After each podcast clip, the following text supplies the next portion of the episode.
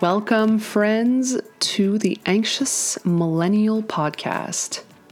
I am your one and only host, Alexandra.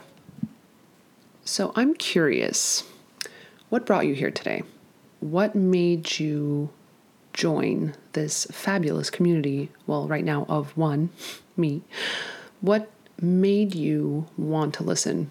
Was it the ever so flattering term of endearment, millennial, or the more mysterious, not so understood, anxious? I'm curious.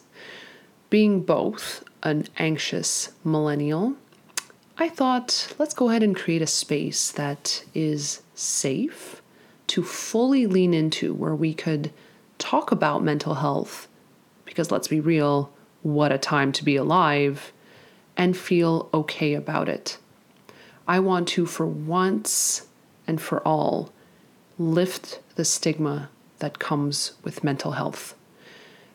I am so fed up of skating around the topic. I want to talk about it. I kind of also want to poke fun at it, because if you're unable to fall down and laugh at yourself, then really, what is it all worth? So, a bit about myself. I am a millennial and I am currently in quarantine. So this was the time. This was the perfect time, I thought, to go ahead, order that mic on Amazon and start this podcast. Anxiety. I have been dealing with anxiety probably my whole life, but it really solidified in my 20s. Now, it's so interesting because I think a lot of us have it, but no one openly yet talks about it. It's so interesting that in the modern world that we live in, we still cannot go ahead and admit that kind of vulnerability.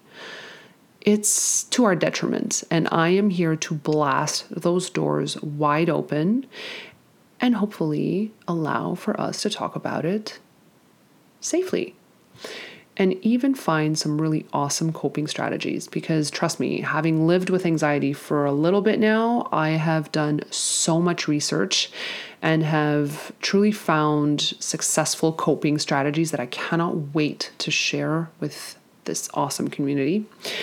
And also, let's be real, right now is such a weird time.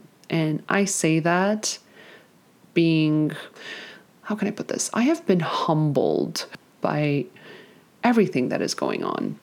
Who was I? No, really. Who was I?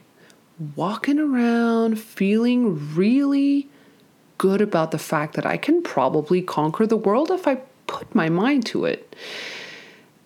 There is no more humbling an experience than being grounded as a full-grown adult. And I think anybody can sympathize with this. And I know, who am I to complain to, right? Because being fully capable of inhaling and being healthy and being above ground, who am I to complain? Well, I'm here to tell you something. If you feel guilty about complaining, I promise you it's actually okay. The guilt about complaining is a myth. You're human. You are allowed to have emotions. Mind-blowing, right? But honestly, whoever said that we're not allowed to feel all of a sudden? Yes, we're in the middle of a pandemic. Yes, there's definitely perspective to be taken from this.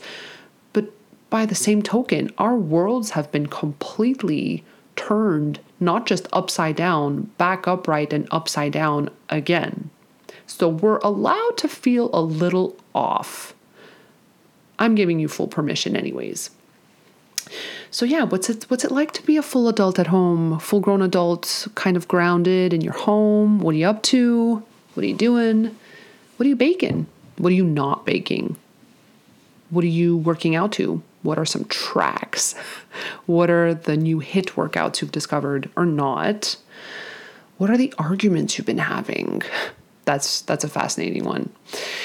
There's so many different memes and TikToks and Insta stories and Insta lives. I personally need the tech detox big time. And I try to do it every single day because, truth be told, and again, I've done the research, the constant checking of the feed is so counterproductive to our mental health. Because believe it or not, we're actually experiencing FOMO while being in our living rooms. How is this possible? I have no idea. What are we so excited to see in our feeds? Do I really have to see a friend of mine working out? Probably not. I don't need to see what everybody's baking, but I'm still curious. And then the guilt. Oh man, I wish I were making that. I wish I were cooking that. I wish I were baking that. I wish I were good at baking. Why haven't I done more of that? Why haven't I exercised more? Why haven't I exercised less? Because I've actually been trying to exercise, but it doesn't feel like I'm exercising the right way. Isn't that a crazy spiral to be putting yourself in? And I know I am not the only one going through this. So I take comfort in the fact that I'm not alone in this. It's just that literally no one is talking about it, but it is so annoying. And I'm saying that fully owning it. It is annoying to have FOMO in the middle of my living room. We are all doing the same thing, but I'm still having that dreadful, I wish I were doing that too. It's crazy. On a very personal note, I am a happily engaged lady, but I am not in quarantine with my fiance. So that being said, when I see couples quarantining, I'm like, I envy y'all. Okay, yes, I said y'all, but I envy y'all. I really do. It's been really difficult not to see my fiance or be able to hug him. But at the same time, I know a lot of people are quarantining solo and I'm not. So I'm really grateful for that. It's an interesting thing, this whole situation. It forces you to completely take an inside look at your life, even though you were not ready for it. It has forced you to stop, look inside yourself and be like, all right, demons, let's go. Let's see what you got. And let me tell you, there have been a couple. And last month, for me personally, there were some really dark days, and I had to, quite frankly, force myself and rethink, do I want to wake up pandemic or not with this sense of dread all the time, every day? I couldn't do it anymore. And I know there'll be moments where it's going to creep right back in, but I had to do something. I couldn't live with myself. And I know a lot of us are going through this where you're waking up every day with that, I know it's really easy to resort to that. But the thing is, to truly change, you have to be uncomfortable. You really have to be uncomfortable, and no one likes being uncomfortable, but it's the only thing that brings any kind of substantial change. So you have to push yourself to the point where you're uncomfortable, and then you'll adapt. You'll adapt with some time, and that's where patience comes in, but you have to really actually force yourself and lean into the discomfort. How weird is that? You have to look in that really icky place and be like, okay, why? Why am I insisting on waking up every day with this kind of a mood, with this kind of a sense of dread? And it's going to take whatever it's going to take. It's going to make you maybe come to some conclusions about your life, or maybe not. Maybe you're not that type. Maybe you're not looking inside at all. Maybe being introspective is not your jam. I myself am a sensitive person, so I'm extremely captive to other people. So being solo at home, oftentimes, I'm not completely solo, but not being able to be around, let's say, some friends where I normally would, or colleagues when I normally would, or my fiance where I normally would, I turn inside and I concoct these stories and I start to believe them. And that's the thing is, you start to tell yourself those stories and you start to fuse and believe them. And you almost tell yourself really bad things, because if you tell yourself the good, the brain doesn't go there by default. So it's a lot harder to tell yourselves the good stories. Try and tell yourself the good stories. Just try. You'll see. The habit at some point actually starts to set in almost, not quite automatically, but almost. It's practice. It really is practice. The practice comes in the moments where you're not feeling vulnerable. You have to practice when you're feeling calm, capable, and energetic. And you have to do it repeatedly. I was starting this class on Coursera, and it was something along the lines of happiness. Oh yes, I remember. As you could tell, I was fully committed to it. It's called The Science of Wellbeing. And from the first class, the professor, and I think it was offered by Yale, it was free, by the way, and I, of course, I stopped taking it. Which I feel kind of guilty about. But, you know, I got past a couple of classes. And the first class from the get-go, the professor, who was a psychologist and a certified therapist, and she said, you know, happiness is an interesting thing because you actually have to work at it. And I know you heard it from Oprah, and I know you've heard it from Deepak Chopra, and I know we've heard it from every single guru, from Tony Robbins to Simon Sinek, or however his name is pronounced. I'm actually new to him. I need to start listening to him. Apparently he is the bomb.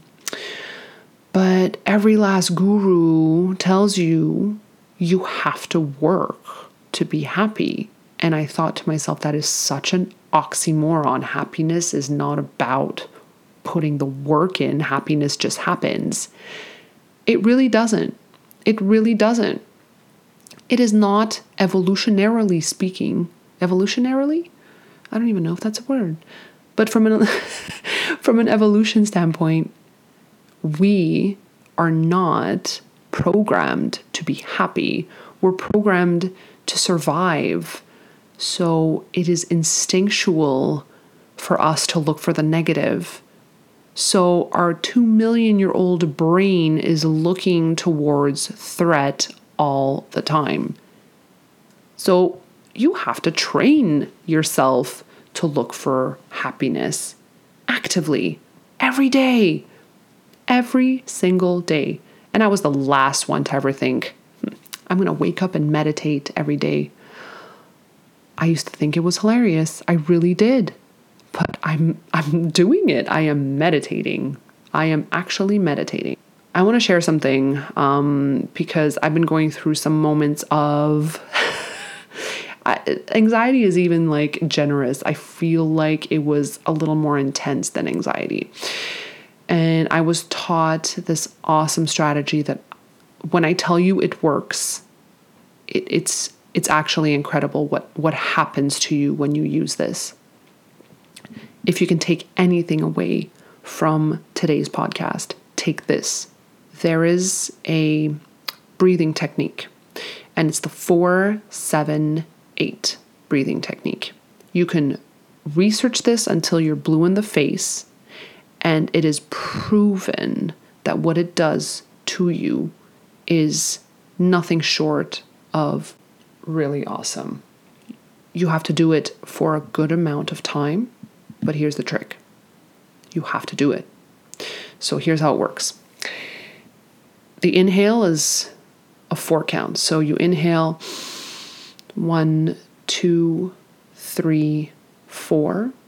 You hold it for a count of 7. So not 7 seconds. You can count 7, 6, 5, 4, 3, 2, 1, and exhale for a count of 8.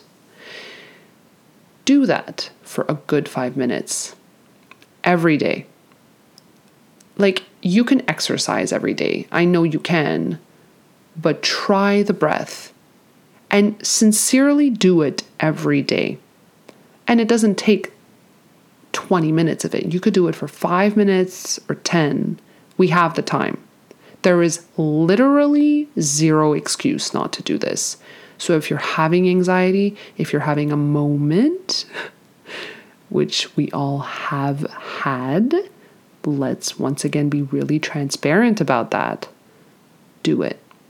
You will come away totally refreshed. And what's really cool is the science behind this technique. It activates the parasympathetic nervous system. So that's responsible for your heart rate, your intestinal activity. It relaxes your muscles.